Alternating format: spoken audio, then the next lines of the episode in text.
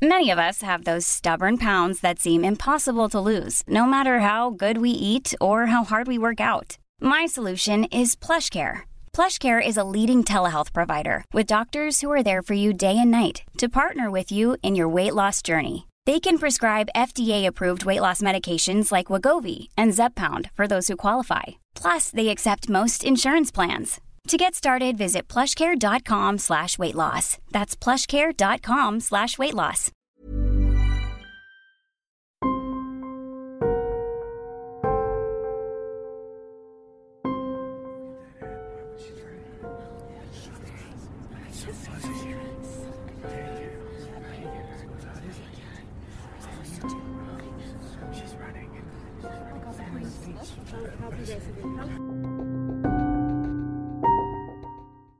Herzlich willkommen zur 23. Folge von Mordgeflüster, einem True Crime Podcast mit Fällen aus der ganzen Welt. Mein Name ist Lisa. Und mein Name ist Marie. Da sind wir wieder. Unsere Lieblingsstelle ganzen vom ganzen Podcast. Podcast genau. Ja, genau. Wie steigen wir ein? Oh, eigentlich haben wir eine ganz gute Idee. Ja, das stimmt. Aber wir setzen sie heute noch nicht um. wir wollen nämlich jetzt immer ähm, quasi eine Tee-Empfehlung rausgeben. Ähm, immer der, der dran ist mit dem Fall, der wird für uns beide einen Tee kochen und dann äh, weiß der andere aber nicht, was das für ein Tee ist und wir schauen dann mal, wie der schmeckt. Er kann dann einfach nur sagen, mag ich oder mag ich nicht. Genau. Ja, das ist der Plan. Und ihr habt gleich noch ein bisschen ASMR von unseren Schluckgeräuschen. Für alle, die es mögen. Für alle, die es nicht, nicht dass mögen. dann schon alle abschalten. Genau. Ne? Das wäre ein bisschen ungünstig. Richtig. Tut es nicht, bitte. Ja. Dann kommen wir aber direkt zum nächsten Punkt. Und zwar zu unserer. Da, da, da, da.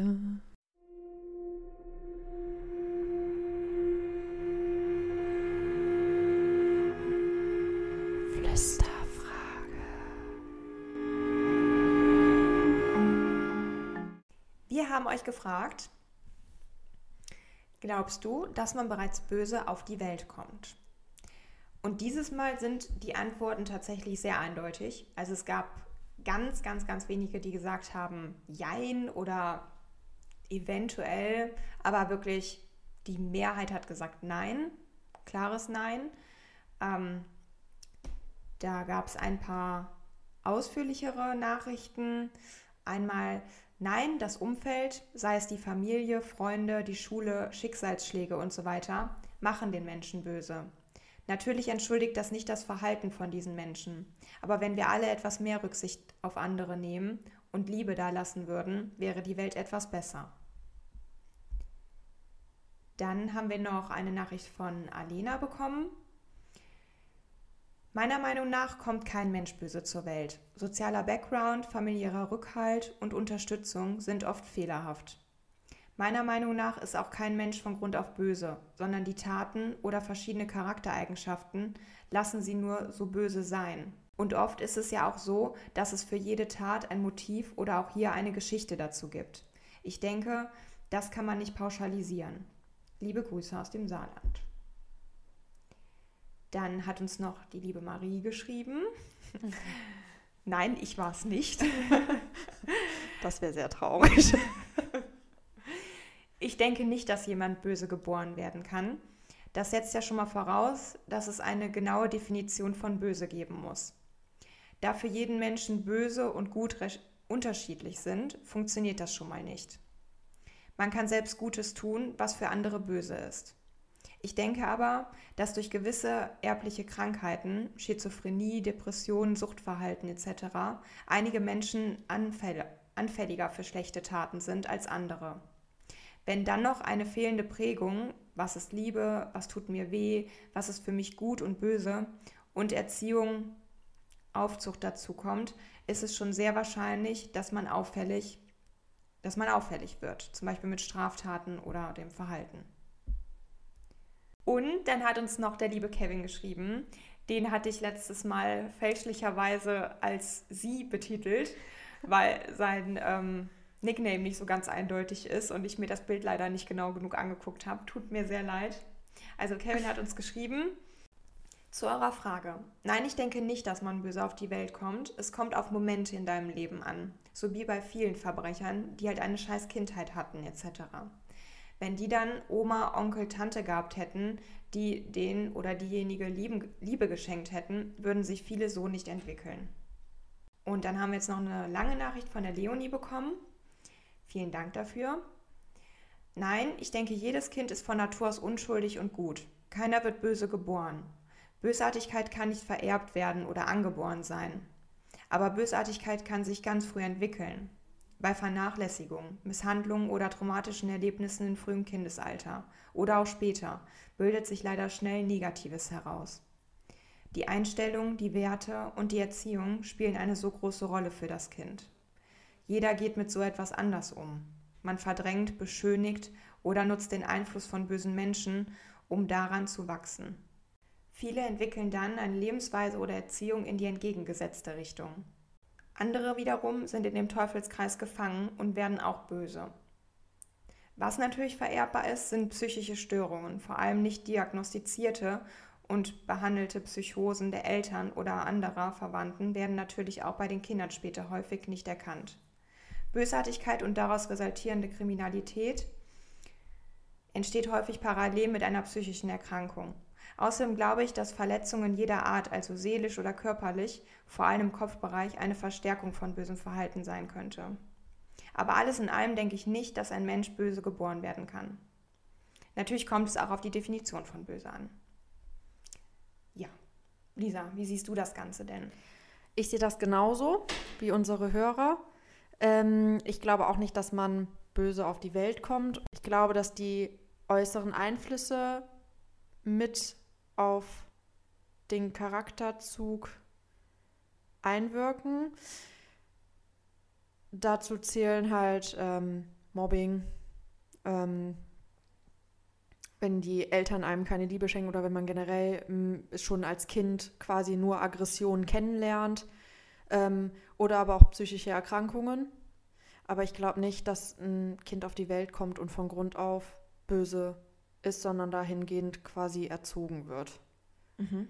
Von den äußeren Einflüssen. Das muss nicht unbedingt sein. Es gibt ja auch viele, die zu Hause vielleicht wirklich Liebe bekommen haben, aber ähm, eben dann irgendwie, weiß ich nicht, ausgegrenzt wurden, gemobbt wurden und aus dem Grund dann selbst so Aggressionen aufbauen, dass sie eben dann böse Eigenschaften bekommen.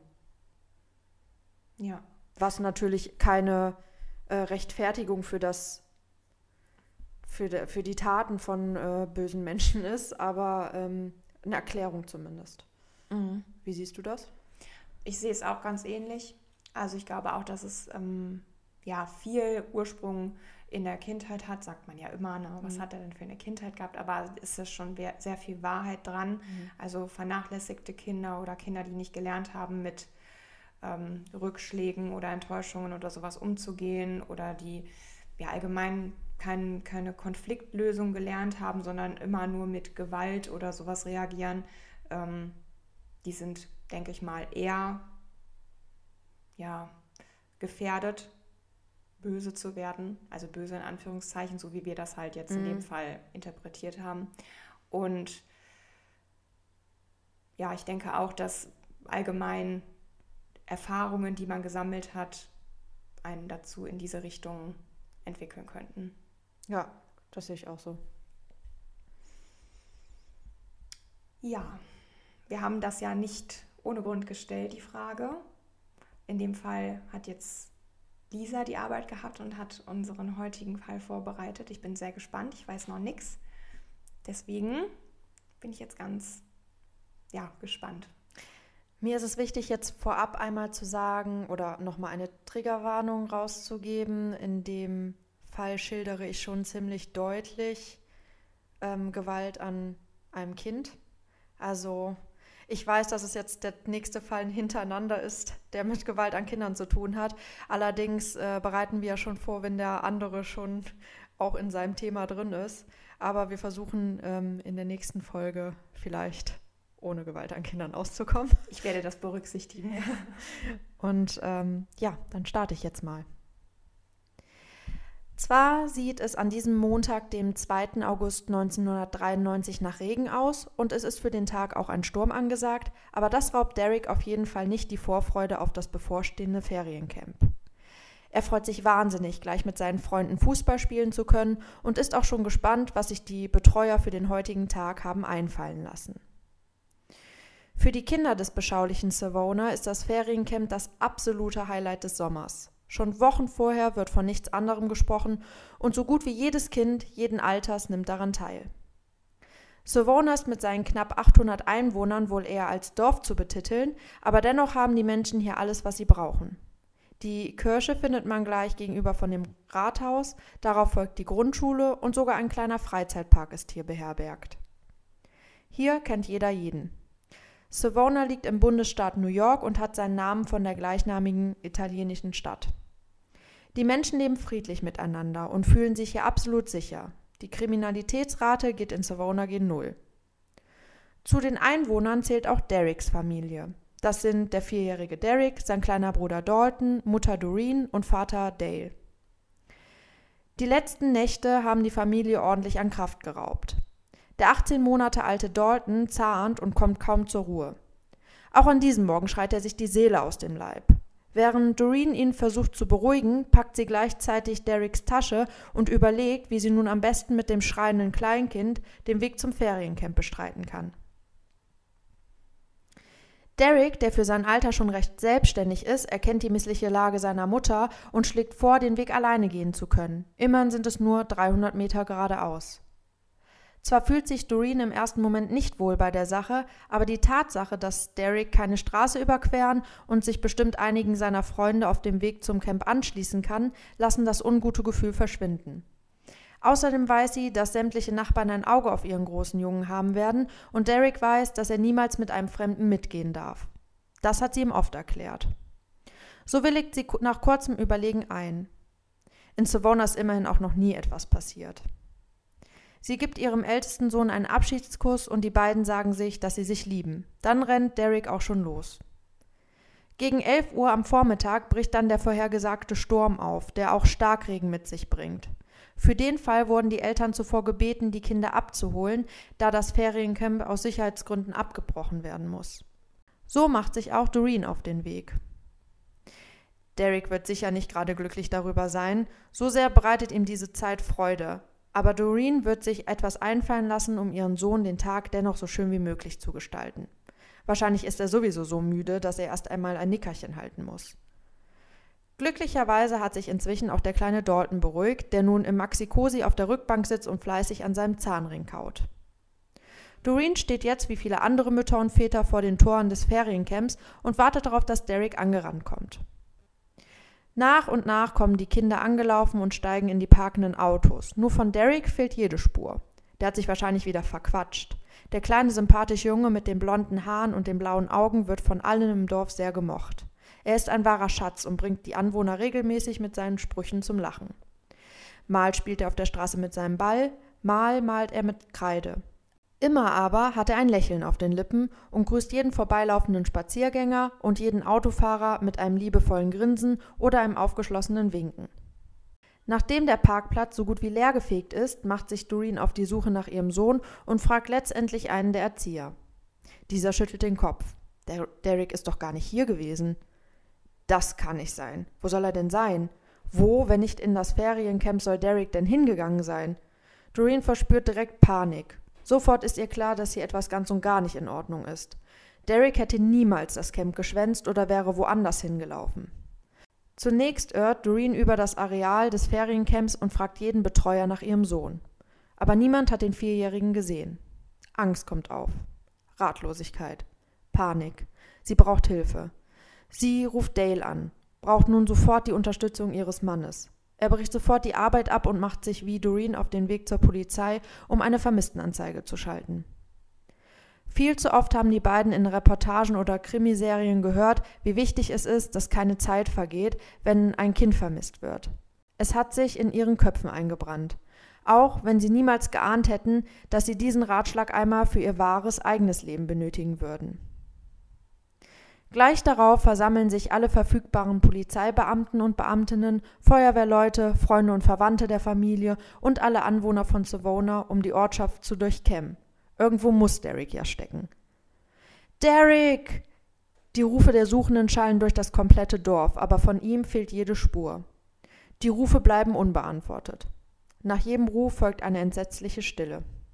Fast hat man das Gefühl, dass alle Umweltgeräusche verstummen, als hätten sogar die Tiere Respekt vor einer solchen Situation. Doch um 15.45 Uhr werden die grausamsten Gedanken, die alle versucht haben, zu verdrängen, brutale Wahrheit. Polizeibeamte und Beamtinnen sehen durch einen Brombeerstrauch ein gelbes T-Shirt mit der Aufschrift Ich bin ein kleiner Teufel. Nachdem auch die rote Shorts sichtbar wird, besteht leider kein Zweifel mehr. Derricks lebloser Körper liegt nur knapp 300 Meter vom Haus der Robys entfernt. Er sieht aus, als hätte er sich auf dem Moosbett hinter dem Brombeerstrauch zum Schlafen hingelegt. Nach näheren Betrachten fallen gleich die brutal zugefügten Kopfverletzungen auf. Neben dem Leichnam liegen mehrere Steine in verschiedenen Größen. Für Dale und Doreen bricht eine Welt zusammen. Unverständlich ist die Nachricht über den Tod ihres geliebten Derek. Wie kann es sein, dass er am Morgen noch lächelnd vor ihnen stand und nun nie wieder nach Hause zurückkehren wird? Wie sollen sie eine solche Nachricht verkraften? Wie sollen sie hier nicht völlig durchdrehen? Wer tut einem Vierjährigen so etwas an? Ihr Sohn hat niemals jemand etwas Böses gewollt. Wieso also ausgerechnet er? Doreen will zu ihrem Sohn und ihm beistehen. Dale sitzt abwesend in einem Sessel und versucht die Ereignisse zu sortieren. Auch für das Ermittlerteam ist dieser Fall äußerst traumatisch. Die Art und Weise, wie Derricks Leiche positioniert ist, wirft viele Fragen auf. In Hüfthöhe des Leichnams liegt eine zerquetschte Banane. Ein Stück daneben finden die Beamten und Beamtinnen ein Getränkepulverkonzentrat, welches Derrick in seine Wunden gespritzt wurde. Die Schuhe des Vierjährigen wurden neben seinen Händen platziert. Derricks Hose und auch die Unterhose wurden heruntergezogen und wie durch Wunden offensichtlich erkennbar, wurde er mit einem Gegenstand anal penetriert. Man findet allerdings keine Spermaspuren an der Leiche und auch nicht an der Papierserviette, die man ebenfalls in unmittelbarer Nähe findet. Bei der Obduktion wird das Ausmaß der Verletzungen sichtbar. Derrick hat multiple Schädelfrakturen, zerebrale Prellungen, Quetschungen am Kopf, ausgedehnte Einrisse und Blutungen im Brustgewebe und eine Perforation in der Darmwand, zugefügt durch einen spitzen Gegenstand. Es wird davon ausgegangen, dass ein Todeskampf mindestens sechs Minuten gedauert haben muss. Sechs Minuten, in denen der kleine Junge völlig hilflos um sein Leben gekämpft hat, ohne je eine wirkliche Chance gehabt zu haben. Man findet punktförmige Blutungen im Halsbereich von Derek. Aus dem Grund geht man davon aus, dass nicht nur die brachiale Gewalt, sondern auch Ersticken Todesursache gewesen sein muss.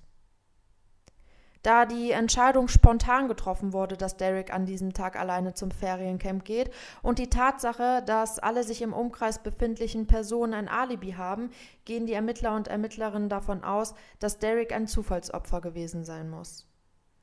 Da das Waldgebiet, in dem die Leiche gefunden wurde, von Einwohnern im Grunde nicht zu Freizeitaktivitäten dient und auch Derek selber noch nie dort gespielt hat, geht die Polizei außerdem davon aus, dass der Täter Derek in den Wald gelockt haben muss. Außerdem vermuten die Beamten und Beamtinnen, dass es sich bei dem Täter um einen älteren Erwachsenen handeln muss, der mit hoher Wahrscheinlichkeit pädophil ist und trotz des fehlenden Spermas mit einem sexuellen Motiv gehandelt hat. Zudem wird er kein Bürger von Savona sein. Die bestialische Tat trifft die Gemeinschaft mit einer unfassbaren Wucht. In dem kleinen Ort, in dem sich Fuchs und Hase gute Nacht sagen und jeder dem anderen vertraut, hat man mit solchen Vorkommnissen, die einem Krimi gleichen, niemals gerechnet. Die Gemeinschaft leidet still mit Dale, Dale und Doreen. Hilfe wird angeboten und Freunde sitzen manchmal einfach nur mit den beiden stumm am Esstisch, wenn Worte nicht reichen. Oder nehmen dem Elternpaar den kleinen Dalton für ein paar Stunden ab. Ihre Familie und Freunde sind der größte Halt in dieser schrecklichen Zeit. Doch es gibt auch die andere Fraktion. Die Fraktion, die glaubt, Doreen habe mindestens eine Mitschuld, da sie den erst Vierjährigen hat alleine gehen lassen. Sie bekommt anonyme Briefe, in denen man die völlig verstörte Frau bis aufs Blut beleidigt. Nicht nur den wahnsinnigen Schmerz über den Verlust ihres Kindes und die damit verbundene unendliche Trauer, sondern auch diese Anfeindungen muss die kleine Familie über sich ergehen lassen, während sich die Polizei mit Hochdruck um die Aufklärung des Verbrechens bemüht. Sie befragen an die 500 Zeugen und schauen sich auch alle registrierten Sexual- und Gewalttäter in der Nähe an. Jedoch ohne Erfolg. Fünf Tage nach dem grausamen Verbrechen nehmen rund 150 Menschen in der viel zu kleinen Kirche im Ort Abschied von dem vierjährigen Derek Roby. Er wird in seinem Lieblings-Basketball-Trikot beerdigt, auf dem geschrieben steht, gewidmet in sanfter Erinnerung an das, was seine Kindheit hätte sein sollen. Den Grabstein ziert ein Bild von Derek, auf dem er sein breitestes Lächeln zeigt. Im Marmor der Spruch In unserem Herzen wirst du immer jung bleiben eingraviert. Während all das passiert, können die Großeltern des 13-jährigen Eric, ebenfalls aus Savona, ein komisches Verhalten an ihrem Enkel beobachten. Sie vermuten, dass Eric die Tat gesehen haben könnte. Da seine Tante und auch seine Mutter dieselben Erfahrungen mit Eric gemacht haben und nun mittlerweile die gesamte Familie besorgt ist, der Täter könne ihn bedrohen, versucht sie Näheres aus ihm herauszubekommen. Tammy, die Mutter von Eric versucht durch immer wieder gestellte Fragen Antworten von ihrem Sohn zu bekommen. Sie ist sich nun völlig sicher, dass ihr Sohn mehr über das Verbrechen zu wissen scheint. Irgendwann gibt Eric erschüttert zu, sich in der Nähe des Tatortes aufgehalten zu haben, beteuert allerdings nichts gesehen zu haben.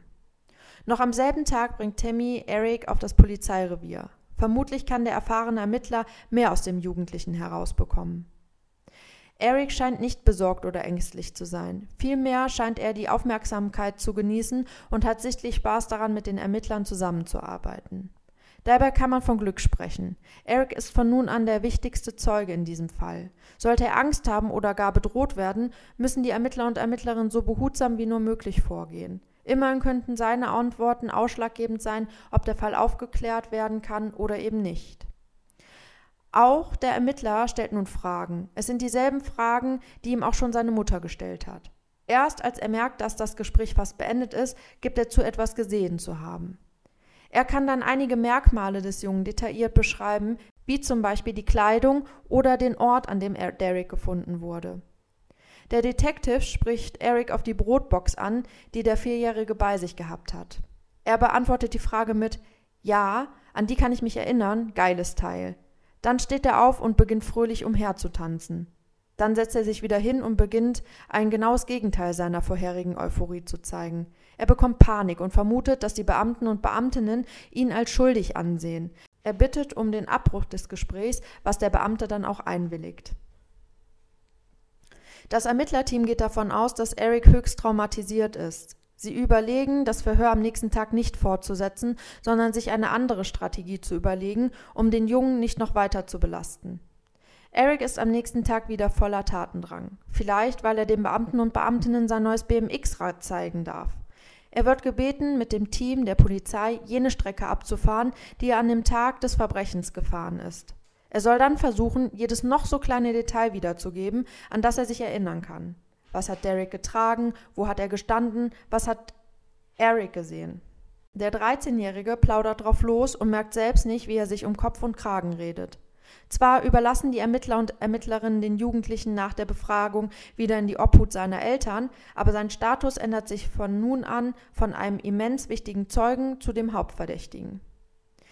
Die Beamten und Beamtinnen hatten Eric immer wieder Fragen gestellt. Dabei ist rausgekommen, dass er einige Details nur schildern konnte, wenn er nah an Derek herangetreten sein musste. Aus der Position, die er beschreibt, kann er unmöglich all diese noch so kleinen Merkmale erkannt haben. Sofort spricht der leitende Ermittler mit Erics Eltern, für die die Nachricht nicht sonderlich überraschend kommt. Sie hatten mittlerweile lange Gelegenheit, die Ereignisse Revue passieren zu lassen und mittlerweile selbst das Gefühl, dass ihr Sohn etwas mit der Tat zu tun haben könnte. Eric hat immer wieder Fragen gestellt, wie was passiert mit dem Täter, wenn er geschnappt wird, was ist ein DNA-Test, was wäre, wenn der Mörder ein Kind ist, oder auch, muss ein Kind denn dann auch ins Gefängnis und wenn ja, wie lange? Sie versuchen nun Eric zur Wahrheit zu bewegen, bis dieser seiner Mutter irgendwann beim Zubettbringen gesteht, den erst vierjährigen Derek getötet zu haben. Ted und Tammy treffen die Worte ihres Sohnes bis ins Mark. Sie haben letztlich immer noch gehofft, dass sich ihre schlimmste Vermutung nicht bewahrheitet. dass das alles nur ein schrecklicher Albtraum ist. Doch nun gibt es Gewissheit. Letztendlich ruft Erics Großvater, der selbst mal ein Detective gewesen ist, den leitenden Ermittler an und informiert über die Aussage des Enkels. Gleich wird Eric abgeholt und auf die Polizeiwache gebracht, wo er dann drei Stunden alle Fragen beantwortet. Eine Antwort bleibt er den Ermittlern und Ermittlerinnen schuldig. Er kann nicht benennen, warum er Derek getötet hat. Er schildert die Tat sehr genau. Er hatte bereits an dem Morgen große Lust, jemandem weh zu tun und sogar seinen Vater davon berichtet. Er erzählte ihm, er sei sehr wütend. Sein Vater gab ihm den Rat, auf ein Kissen zu schlagen, bei ihm würde die Wut dann immer nachlassen. Eric ließ seine Wut entgegengesetzt des Rates seines Vaters nicht an einem Kissen, sondern zunächst an einem Baum aus, so dass sogar seine Hand aufplatzte. Seine Wut war dann aber noch immer nicht verflogen, so dass er sich dann auf den Weg mit seinem Rad machte. Aus dem Sommercamp wurde er aufgrund von schlechten Benehmens rausgeschmissen. Auf dem Weg durch das Dorf begegnet er Derek. In dem Moment ist das grausame Schicksal des erst Vierjährigen besiegelt. Eric lockt Derek in das nahegelegte Waldgebiet, sagt ihm, er kenne eine Abkürzung. Zunächst will Derek nicht mit ihm gehen. Immerhin hat seine Mutter ihm erklärt, wie gefährlich es sein kann, mit einem Fremden mitzugehen. Eric fasst ihn dann grob an und zwingt ihn mitzukommen. Derek versucht sich zwar zu wehren, aber der 13-Jährige ist ihm überlegen. Zuerst wirkt er ihn. Derek macht danach aber immer noch Geräusche. Aus dem Grund besorgt sich Eric verschieden große Steine. Zuerst schlägt er mit kleineren Steinen auf die rechte Kopfseite, da allerdings die Wunden für sein Ermessen nicht groß genug sind, holt er sich einen großen Stein, den er dann erst dreimal auf den Kopf und dann zweimal auf seine Brust fallen lässt. Auch das hat den Jungen nicht getötet. So wirkt er ihn so lange, bis Derek still ist. Er bespritzt die Wunden mit dem Getränkepulverkonzentrat Colaid, dann zieht er dem Jungen die Hose und die Unterhose herunter und missbraucht ihn anal mit einem Ast. Hierbei ist Derek bereits tot. Zunächst fährt Eric weg und kommt dann fünf Minuten später zurück, aus Angst, Derek könnte doch noch am Leben sein. Nachdem er sich vergewissert hat, dass es nicht der Fall ist, fährt er noch einmal davon, um nach 30 Minuten wieder zurückzukehren. Ihm gefällt die Lage der Leiche nicht. Er will nicht, dass man Derek schnell findet und zieht die Leiche aus dem Grund hinter dem Brombeerstrauch.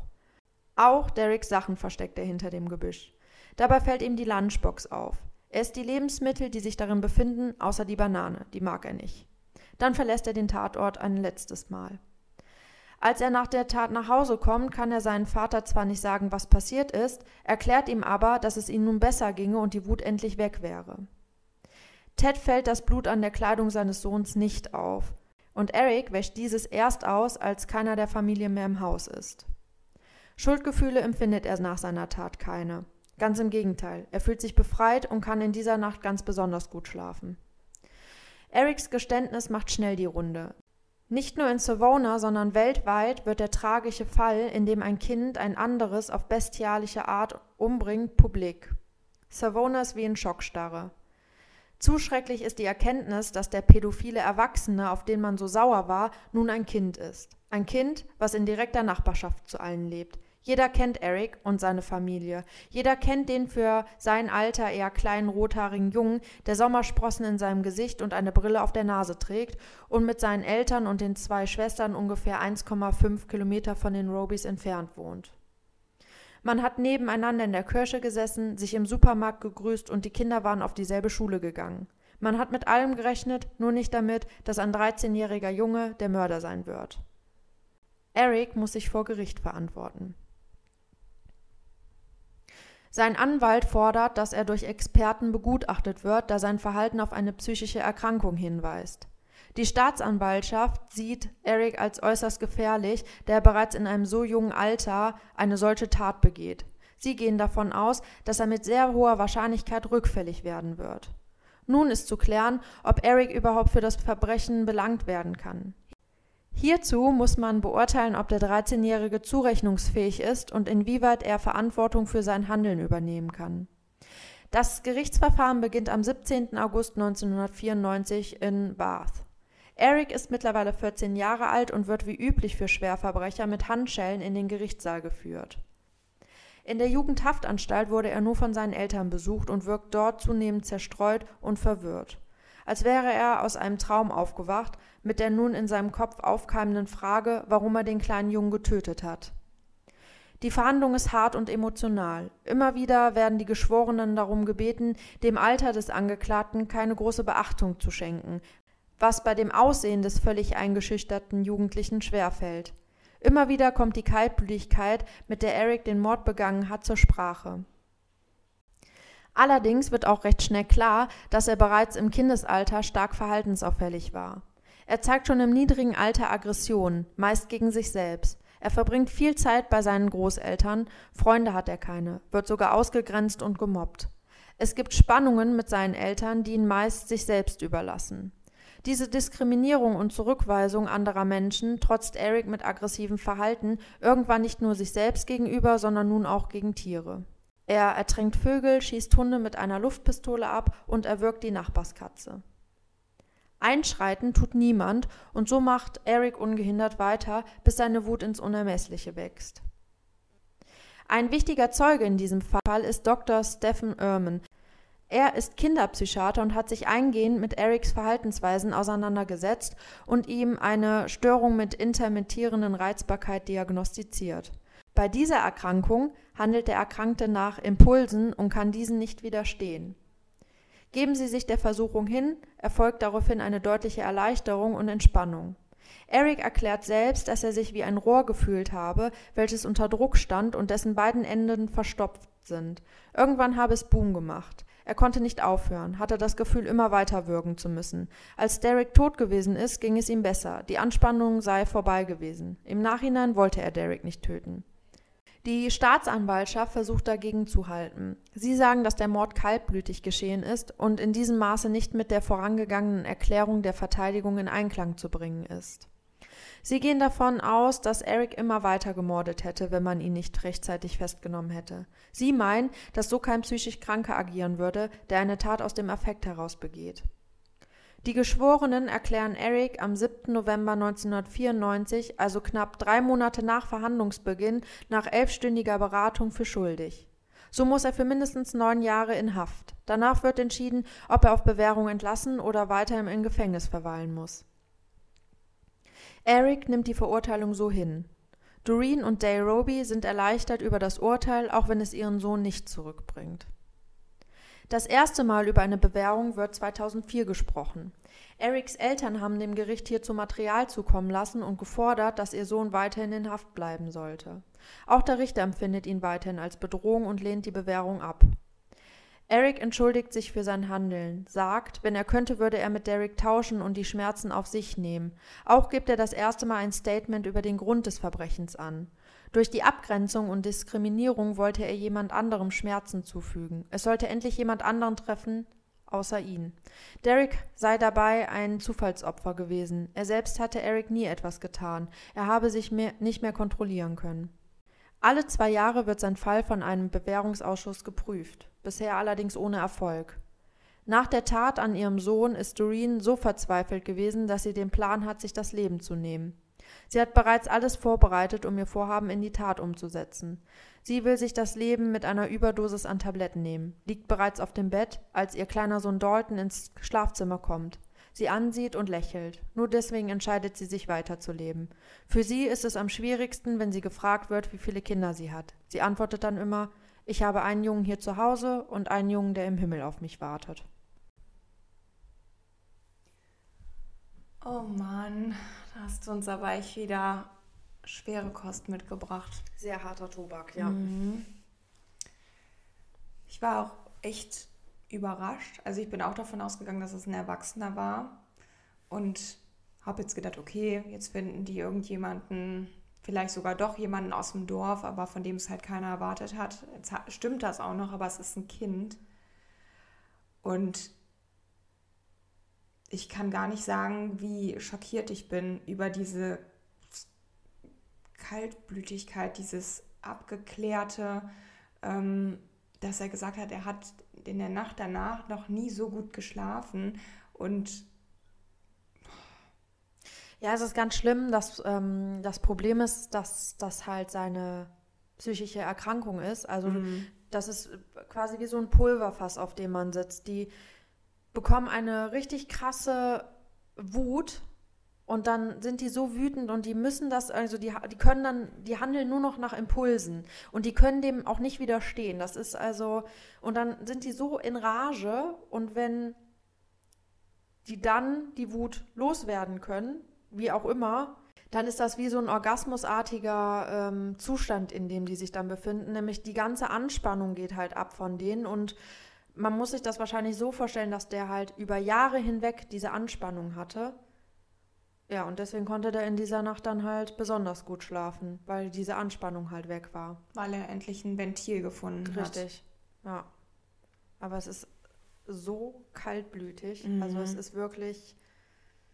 Und so schlimm. Und ich fand es so, so schlimm, dass die Eltern noch von den Leuten im Dorf angefeindet mhm. wurden, beziehungsweise die Mutter vor allem, ja. dass ihr noch Schuldgefühle eingeredet wurden, weil sie das Kind hat alleine gehen lassen. Ja. Also ich finde das unter aller Sau ja. wirklich, dass man eine Familie, die schon so gebeutelt ist und die das Wichtigste in ihrem Leben verloren hat, dann auch noch angeht. Aber das ist ja leider selbst das heutzutage ja, so typisch, so. dass dann genau da auch noch irgendwie die Schuld gesucht ja. wird und sich irgendwelche Leute einmischen, die eigentlich gar nichts mit der ganzen Sache zu tun haben und meinen, sie müssten da ihren Senf noch dazugeben. Das fand ich auch sehr, sehr schlimm. Vor allen Dingen wissen die gar nicht, was die damit anrichten. Ich meine, die Frau, die wollte sich das Leben nehmen.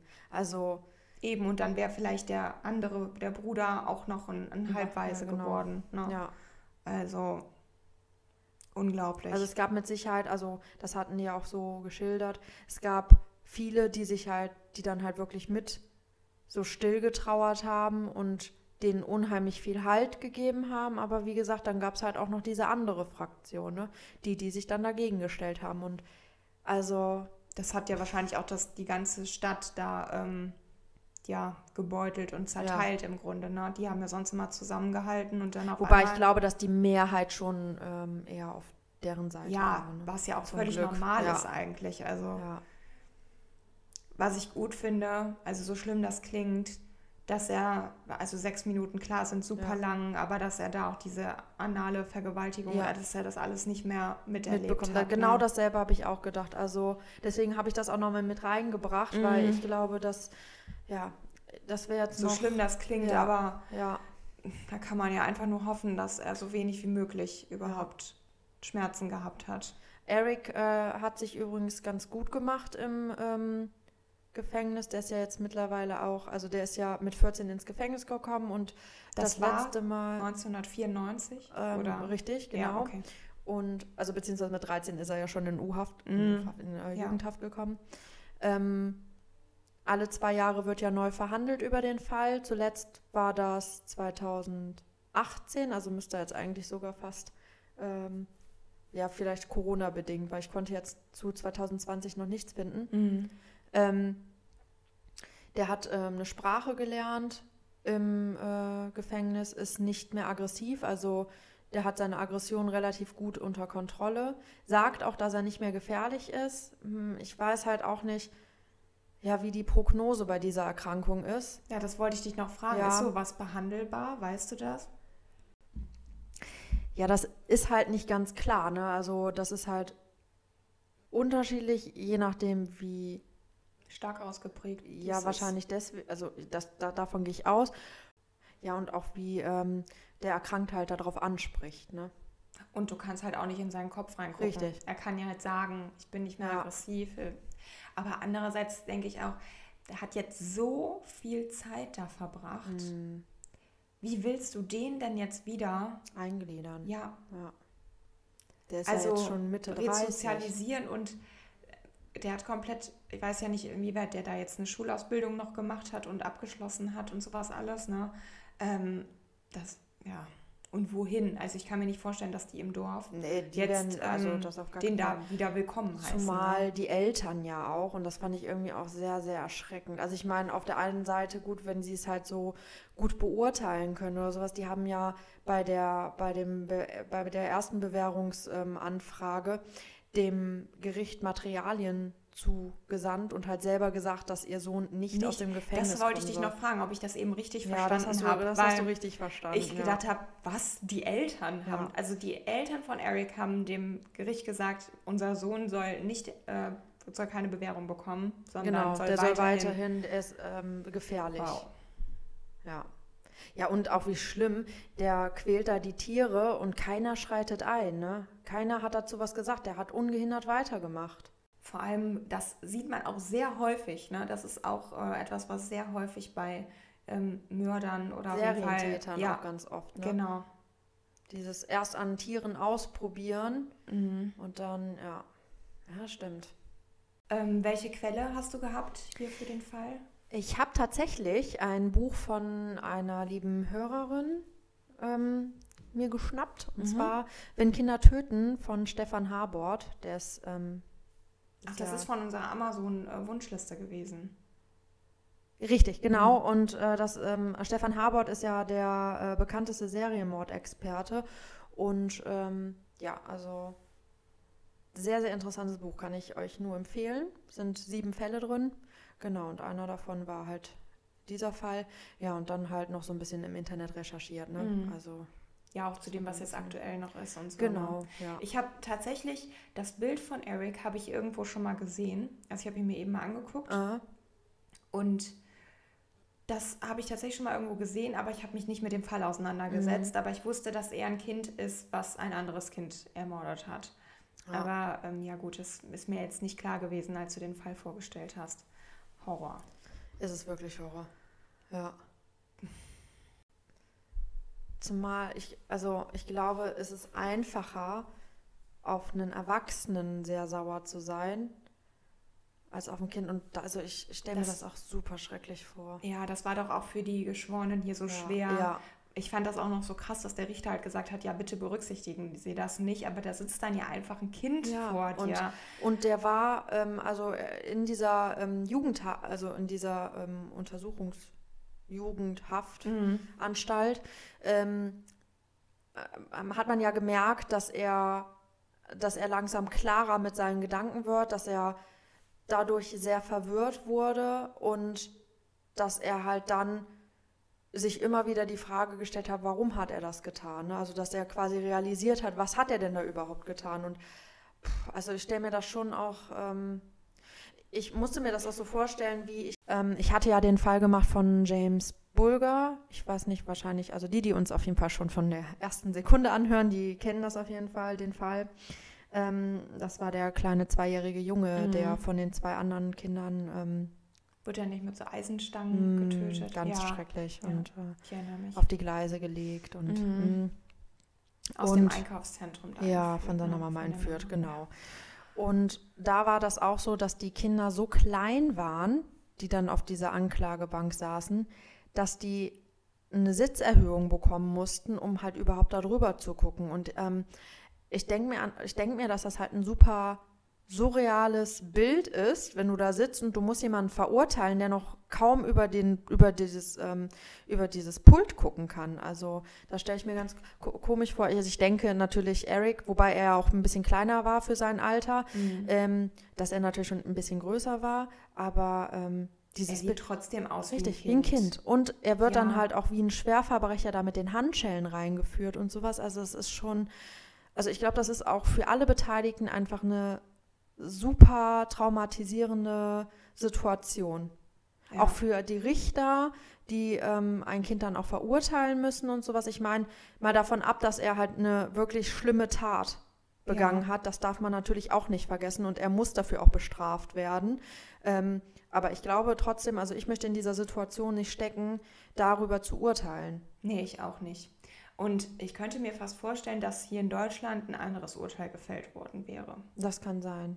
Ja. Ich kann mir fast nicht vorstellen, dass in Deutschland wirklich ähm, er so lange weggesperrt worden Ja, wäre. schauen wir uns jetzt nochmal den Fall von äh, James Bulger an. Mhm. Da sind die beiden Täter ja in so ähm, Jugendanstalten gekommen. Ja. Das ist aber also nicht zu vergleichen mit Gefängnis, sondern eher wie so ein, ähm, wie so ein Internat, bei dem die halt nur nicht raus dürfen. Aber die Okay. haben da halt schon relativ viele Freiheiten, können sich eigentlich relativ frei darin bewegen, kriegen, kriegen da auch eine Schulausbildung und, und, und. Ähm, Die waren aber noch ein bisschen jünger, ne? ja, die waren noch ein bisschen... Waren die nicht irgendwie was, zehn oder elf? ja, Okay, aber ich meine, gut, ähm, so oder so, es sind ja, alles Kinder. Kinder, genau, Ja. richtig. Also mit 13 oder 14, ähm, ja. Ja, bist du vielleicht heranwachsender. Jugendlicher, aber trotzdem. Also ich finde, das ist keine Rechtfertigung dafür. Ich finde das schon hart. Also nicht, dass ich jetzt sagen möchte, man sollte ihn jetzt auf jeden Fall rauslassen, aber ich finde Nee. es hart, das jetzt so zu hören und irgendwie habe ich das Gefühl, er hat im, ist in der Zeit wirklich komplett da abgeschirmt gewesen, wirklich eher wie ein, wie ein Erwachsener behandelt worden und die, er kann das nie mehr aufholen. Also die Jahre sind jetzt Mhm. weg. ja. Ne? Und bei, ich meine, bei den Tätern von dem James Burger, die einer ist, meine ich auf jeden Fall, ich meine, er ist unter einer anderen Identität, hat er ein normales Leben in Mhm. Richtig. Anführungszeichen, führt er jetzt. Genau, und der andere, der hatte, ähm, Ist noch der ist mal- nochmal rückfällig Ja, geworden. also richtig, hatte genau. Kinderpornografie Ja, auf dem, auf dem genau so. PC und sowas. Ja, ja man, man, man kann es natürlich nicht sagen, aber ich finde, er muss halt auf jeden Fall professionell beurteilt werden. Also da Mhm. muss ein Experte hin, der sich Vor allem mit dieser speziellen Erkrankung Richtig. auskennt. Ja, ne? weil ähm, eine Psychologin, ich bin mir jetzt gerade nicht mehr sicher, ob es eine Psychologin oder ein Psychologe war, der sich halt dann auch nachher noch mit ihm auseinandergesetzt hat, denkt, dass er nicht mehr gefährlich ist. Also dass er da seine ähm, Aggression relativ gut unter Kontrolle hat. Aber ich frage mich auch immer, wenn du dann so nach, ich meine, der ist Mitte 30, der, der Mann jetzt, Mhm. der ist mit, ja, mit 13 im Prinzip ist er in Haft gekommen. Der, der, der weiß ja überhaupt nicht mehr, wie das hier draußen funktioniert. Nee, der und ja überleg super- mal, was sich in der Zeit auch alles genau, geändert ja, hat. Ja, Ne? Also in den äh, hier 94, ja, Alles. Internet ist wollte gerade sagen, ja. Also, Handys. äh, Social Media, Ja, alles hat sich geändert in der Zwischenzeit. Ist alles viel schneller geworden, viel technischer. Und ja, es wäre ein absoluter Kulturschock wahrscheinlich. ich, was ich jetzt auch noch ganz schlimm finde, die, ähm, wie die Beamten und Beamtinnen sich gefühlt haben müssen. So, du, die sind ja die ganze Zeit davon ausgegangen, dass es halt einfach nur so ein richtig wichtiger Zeuge ist. Und da, als dann klar wurde, als er sich da um Kopf und Kragen geredet hat und quasi aufgefallen ist, okay, seine Geschichte kann so nicht stimmen, der kann aus dieser Position nicht die Sachen gesehen haben, die der gesehen hat. Ähm, boah, ich stelle mir das so gruselig vor. Ja, wenn dir nach und nach klar wird, Dein Ein Zeuge Moment, ist der ja. Hauptverdächtige oder ist der Täter sogar. Das Kind, was wir jetzt hier gerade, Ja. was so schwerst traumatisiert ist, wo wir irgendwie die wichtigsten Informationen äh, rauslocken wollten. Ja, rauslocken, ja. genau. Ähm, ist einfach der Täter. Ja, Ja. schrecklich. Es ist wirklich schrecklich. Also, ja, also das ist auch so ein Fall, der mich sehr, sehr sprachlos gemacht hat und der sehr auch sehr schwierig war zu recherchieren. Also Mhm. das habe ich ja auch nicht so oft, weil ich sag mal, wir setzen uns ja bewusst auch mit so einem Thema auseinander. Also True Crime ist für uns ja jetzt, also es sind ja alles schlimme Fälle. Man weiß, dass da was Schlimmes passiert, weil sonst wäre es kein True Crime. Aber ähm, das war auch wieder ein Fall, der da schon sehr Ich an habe die Psyche oft, ist. ja, kann ich total verstehen. Ja. Ich habe ganz, ganz oft die meisten Probleme wirklich, wenn dann die Kinder. Täter Kinder sind. Oder wenn Kinder involviert sind. Ne? Ja. ja. Ja, dann sollten wir jetzt vielleicht noch zu etwas Schönerem kommen, was uns wieder ein bisschen aufheitert. ja. Für all diejenigen, die jetzt ähm, abschalten und nicht mehr weiter zuhören, verabschieden wir uns gerne. Danke, dass Ich, ich wieder... äh, würde mich gerne noch bedanken, ähm, denn also ohne die Zusendung von den Büchern von euch hätte ich den Fall auf jeden Fall so nicht vorbereiten können und da wollte ich mich auf jeden Fall nochmal bedanken. Also ich denke mal im Namen von uns beiden auch. Absolut. Und ähm, wir packen euch auf jeden Fall diese Wunschliste auch nochmal in die Beschreibung, in die Fallbeschreibung. Und äh, So ist auf Ja. jeden Fall immer neuer Stoff gesichert. richtig, richtig. Ja, dann kommen wir jetzt zu etwas Schönem. Und für all diejenigen, die jetzt abschalten, äh, vielen Dank, dass ihr wieder mit dabei wart. Wir freuen uns, wenn ihr auch nächstes Mal wieder einschaltet. Und dann komme ich jetzt zur Entweder-Oder-Frage. Lisa, Logik oder Bauchgefühl? Also um es direkt mal vorwegzunehmen. Logisch denken ist jetzt nicht so meine. Also ich bin absoluter Bauch- bzw. Herzensmensch. Also ich entscheide, also logisch entscheide ich gar nichts, weil ich kann einfach auch nicht logisch denken. Also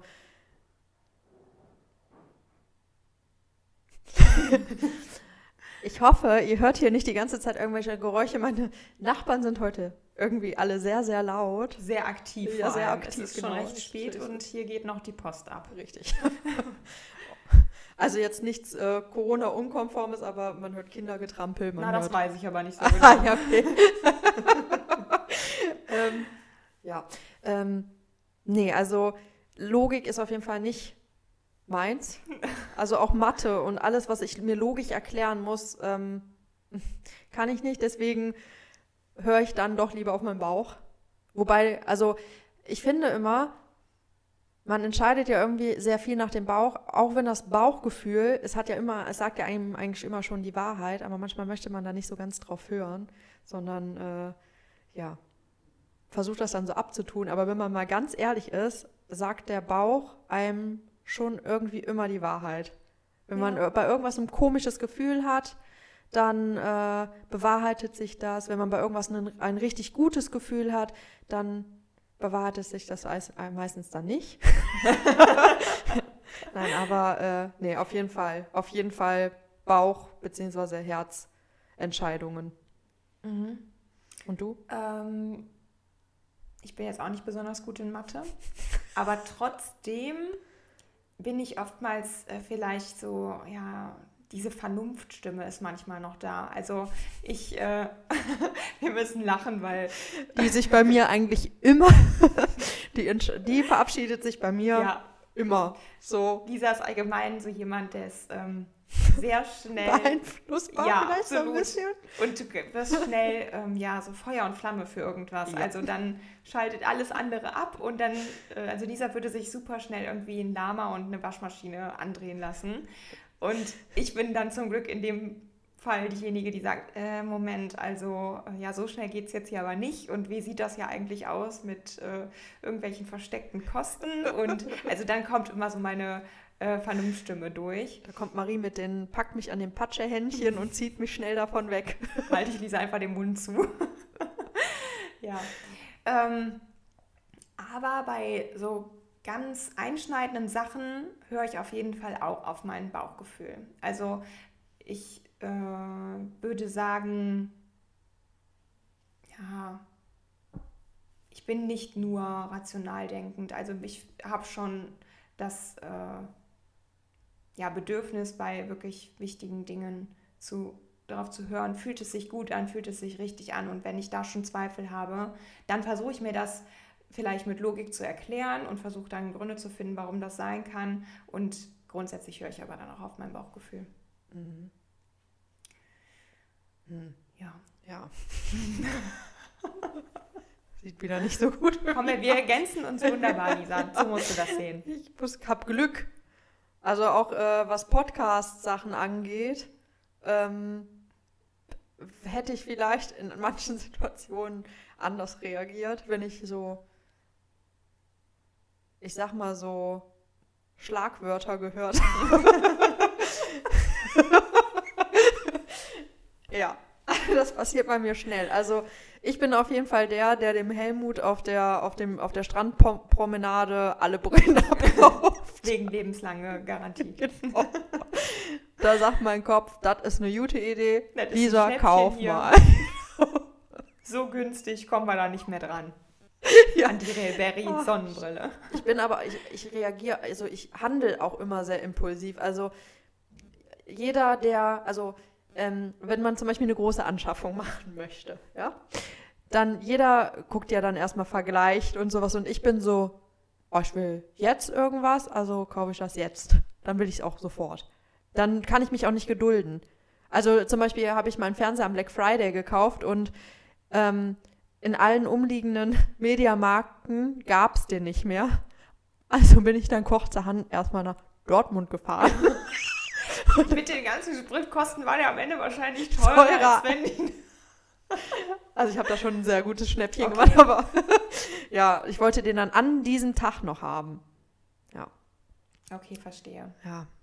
Naja. Nee, das kann ich besser. Da kann ich mich ein bisschen besser ähm, zügeln, was das angeht. Ich bin aber auch so ein Schnäppchenjäger und ich ärgere mich tierisch. Also ich könnte mir selber in den Arsch beißen, wenn ich dann hinterher irgendwie was finde, wo das dann günstiger geworden ist. Ne? Ah, ganz schlimm. Ähm, ja. Ja, ich gucke danach dann gar nicht mehr. naja. Okay, Marie, dann stelle ich dir jetzt eine Frage. Und zwar, wer würde denn eher mit Haien schwimmen gehen? Mhm, Ich glaube, ich würde das eher machen. Also bei dir würde ich denken, auf gar keinen Fall. Ich bin auch schissig, aber ich glaube, ich würde es noch eher machen. Also gut, sagen wir mal so, wenn es jetzt diese Katzen, ich glaube, war das Katzenhaie, die nicht gefährlich sind. Es gibt auf jeden Fall eine Haiart, die irgendwo in Ja, so seichtem Gewässer da würde ich schwimmt. das auch machen. Und die sind wirklich gar nicht gefährlich. Die äh, greifen auch keine Menschen an. Da würde ich es mich auf jeden Fall trauen. Also in so einen Käfig reinsteigen, wo die dann irgendwie äh, so Haie mit irgendwas anlocken, muss ich jetzt nicht haben. Nee, das wäre jetzt nichts für mich, aber ich würde so vielleicht in so leicht seichtem Gewässer, wo ganz freundliche Haie sind. Haie, die einen nett grüßen. Genau. Ähm, Die einem High Five geben. genau. Okay. Komm, den habe Dann ich waren- nicht mal geübt, den der kam gerade wirklich spontan. Ich bin richtig stolz auf dich. Vielleicht sollten wir doch besser einen Comedy-Podcast machen.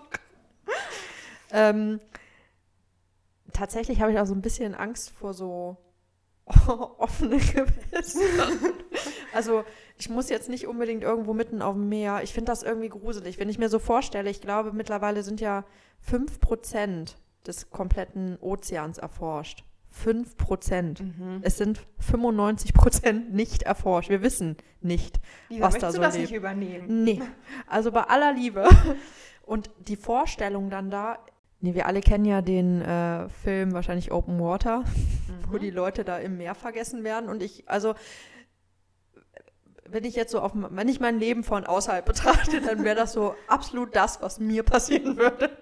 Was Dass ich so auftauche. Ja, ich tauche, mein Bauchgefühl sagt mir, ich tauche auf und das Motorboot ist weg. Ich hatte tatsächlich mal eine äh, Situation, wo ich das Boot nicht mehr gefunden habe. Das Problem war aber, das war in Ägypten und ich bin geschnorchelt und es war so interessant. Also ich habe einfach drauf losgelegt Und die nächste Mal Korallen da angeguckt war es und dunkel. Die Fische. Und dann, ja, ganz so extrem war es nicht, aber ähm, wir waren halt am Anfang alleine mit unserem Boot da und ähm, dann bin ich irgendwann wieder aufgetaucht vom Schnorcheln und habe mich umgedreht und dann waren einfach fünf Boote. Und ich wusste nicht mehr, welches meins ist. Horror. Ja, aber ähm, ich konnte das dann am Ende ausmachen, weil die Leute dann auch nach mir gerufen haben. ja, und dann wusste ich, welches es war. Von daher. Oh ähm, Gott, wie schrecklich. Das ist ja, das ist ja eine schreckliche also für Geschichte. den Moment war ich äh, auch ein bisschen, äh, also ich bin jetzt nicht komplett in Panik ausgebrochen, aber ich dachte schon so, scheiße, jetzt hast du dich ja aber ein bisschen äh, ja, ins Abseits geschnorchelt. also, ne, da habe ich nicht drüber nachgedacht. bist du gut so weit rausgeschnorchelt. Ja, ich war voll in meinem Element. Ja, und dann äh, hatte ich den Salat. Nee, aber also ich weiß gar nicht, da bin ich ja auch äh, einfach darauf vom Boot runtergesprungen und habe das gemacht. Von daher, also ich, Also ich hätte schon, schon ich hätte schon, glaube ich, Panik, ins Meer zu springen. So weit weg vom Land. das wäre für mich schon, das ist schon so eine. Ah, ich weiß nicht, ob das auch mit der Höhenangst zu tun hat. Ich, also wo habe ich ja, auch. Also Okay, Höhenangst. nee. Ich Okay. wollte, hatte schon überlegt, wir suchen ja vorher dann immer, ähm, wer würde eher oder entweder oder Fragen raus. Und eine Frage war, wer würde eher vom 10-Meter-Turm springen? Das mache ich tatsächlich. Ich Man nicht. glaubt es nicht, aber das mache ich. Echt? Ich Ja. Aber ich bin so eine Wasserratte, schon früher so, immer gewesen. okay. Und da hatte ich, also ich habe oben weiche Knie und ich habe auch Angst, aber dann denke ich mir so, Augen zu und durch und dann springe ich einfach. Auf gar keinen Fall. Nee, keine zehn Pferde kriegen mich darunter. Also das höchste, was wo ich runtergesprungen bin, war drei Meter und das bin ich nur einmal und das war im Schulunterricht, im Schwimmunterricht in der fünften Klasse. Okay. Seitdem bin ich nicht mehr von sowas hohem runtergesprungen. Ähm, aber ich sage ja auch immer, Also wenn man mir zum Geburtstag einen Fallschirmsprung sch- äh, schenken würde, da kann man mir lieber ein kleines Häufchen Scheiße einpacken. Da würde ich mich deutlich mehr drüber freuen, als Bringst über mich so, da also, ganz verrückte Ideen. Wer macht das denn? Wie so eine Toilettenspülung, da einfach rauszuspringen? Aber ich würde, glaube ich, noch eher so einen Tandem-Fallschirmsprung machen als einen Bungee-Jumping. Das, also das ist ja auch. Wer macht denn, also wer, Wer macht wer denn macht sowas? denn sowas freiwillig? Und dann, ich verstehe auch nicht, also das ist ja schon, das ist ja schon, dass ich so denke, wer macht sowas? Aber wer macht denn sowas auch noch irgendwo in Thailand auf irgendeiner Brücke mit wahrscheinlich so einem Bungee-Ding, wo schon, wo gar keine Norm. Was würde ich nur in Deutschland machen? Nee, würde ich noch nicht mal da machen. Also, ich würde ich es auch hätte nicht auch so machen. Schiss, dass bei diesen ersten Federn mir das Seil um den Hals Krass. fliegt. Da habe ich schon mal so ein Horrorvideo von gesehen. Also ganz ehrlich, bei Bungee-Jumping wäre ich raus. Allein mit dem Kopf über, Nee. Ciao. Also Nee. das wäre da wär, das wäre für mich auch absolut das Und ist nichts. Und in diese vorstellbar. komische Kugel würde ich auch nicht Auch gehen. nicht. Und die habe ich nämlich gesehen. Also mein Cousin als kurzes, äh, als kurze Erklärung, mein Cousin, der wohnt ja in Wien. Mhm. Und äh, da gibt es ja den Praterstern. Das ist so ein, ja, wie so ein Freizeitpark Kirmes, oder- wie so ein Ach so, Kirmes, okay. wie so eine Kirmes, die immer ist. Also Kirmes, wir kommen ja hier vom Kirmes, Rheinland. Wir sind ne? hier aus dem Rheinland, genau. Kirmes. Oh. Kirmes sehen. Ja. So. Und ähm, da gibt es diese Kugeln und dann stehst du halt unten und das wird halt aufgenommen. Und du kannst es halt sehen. Und wir haben tatsächlich gesehen, wie da jemand ohnmächtig geworden ist. Diese Kugel ist hoch und dieser Typ ist immer wieder ohnmächtig geworden. Und wenn er aufgewacht ist, ist er wieder ohnmächtig geworden. Also so wie du das aus Videos kennst, ist das wirklich passiert. Der ist immer wieder ohnmächtig geworden. Und es war nachher so krass, dass sich nicht nur der Typ das Video gekauft hat, sondern total viele Leute, die da standen, weil das so lustig anzusehen war. Und ich habe mir nur gesagt, also im So Leben, zu Daten. also glaubst du mir, ich würde, Nee. ich würde sterben. Ja, Vor allen Dingen hatte dieser Typ dann, also ganz kurz bevor die, also der betätigt ja, du wirst ja mit so einem Magneten angezogen und dann kurz bevor der den Schalter betätigt hat und diese Kugel losgeprescht ist, hat er irgendwie sowas gesagt wie, hä, ist da eine Schraube locker? Und zack sind die los, ne? Ich wäre gestorben. Also ich hätte mir da oben in die Hose gemacht. ja, ich. Und nicht nur ist das auch.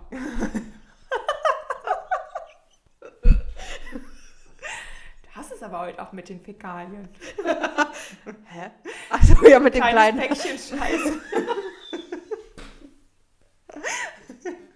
ja, insgesamt können wir uns darauf einigen, kein Bungee-Jumping, kein in der Kugel nach oben schießen, keine Ahnung, und auch kein Fallschirmsprung.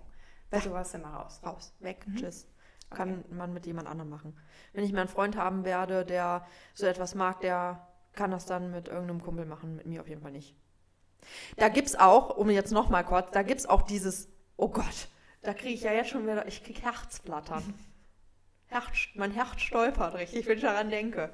Wir waren ja da und da gibt's ein Kettenkarussell, genau. Und dieses Kettenkarussell geht, ich weiß nicht, wie hoch das nach oben geht. Ach, sowas kenne ich, ja. Ey, also, und dann haben die gesagt, also mein Cousin und meine Freundin, die mit mir da war, die meinten dann so, boah, das würden wir voll gerne mal machen. Und ich so, ja, macht ruhig, ich gehe da nicht mit. Ich wäre gestorben. Die Videos, die die da oben gemacht haben, ich war, da, allein das hat mir schon den Nerv geraubt. Ich krieg jetzt auch schon hier Ja, ich krieg Panik. wirklich, Ich hab gedacht, wenn ich ich dann da nur- Weil du ja, bist ja auch nicht wirklich gesichert. Also in Nein, so du sitzt da. Ey, das stell mal so vor, du fliegst. Oh Gott, das ist so eine Vorstellung. Also ich finde diese Vorstellung allein schon furchtbar. Das macht mich, das macht mir Panik. Nur darüber zu reden, macht mir Panik. Nee, also, Also bei sowas bin ich auch raus. Nee, also. Also ich gehe schon auf Achterbahnen. Ich auch. im Da hab ich auch kein hier die Problem. Blackman Mamba Ja, mit ja. Looping und keine Genau, Ahnung was. macht mir auch gar nichts Das aus. ist äh, alles in Ordnung. Mache ich sogar sowas, total gerne. Ja. ja. Ja, nach dem ganzen Gequatsche jetzt ähm, wollen wir uns noch bedanken bei euch, nochmal. Und zwar haben wir ganz viele liebe Kaffees ausgegeben bekommen.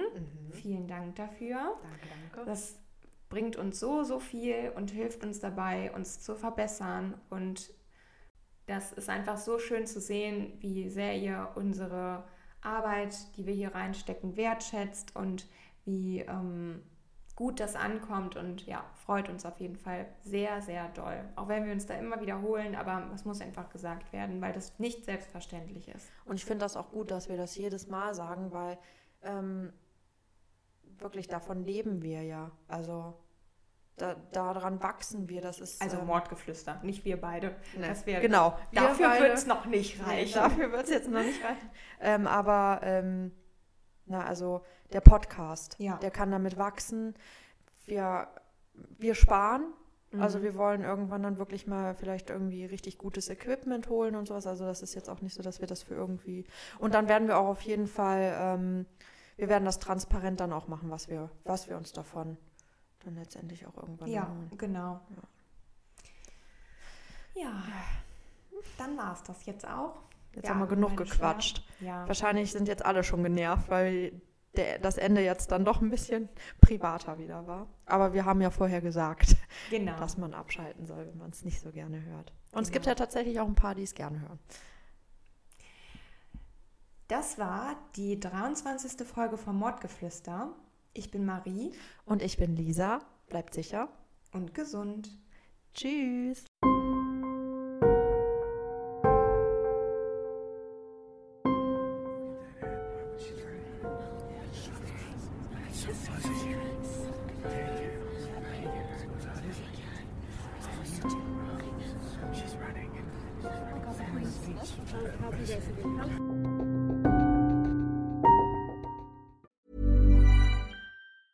Planning for your next trip? Elevate your travel style with Quince. Quince has all the jet setting essentials you'll want for your next getaway, like European linen, premium luggage options, buttery soft Italian leather bags, and so much more. And is all priced at 50 to 80% less than similar brands. Plus, Quince only works with factories that use safe and ethical manufacturing practices. Pack your bags with high-quality essentials you'll be wearing for vacations to come with Quince. Go to quince.com slash pack for free shipping and 365-day returns.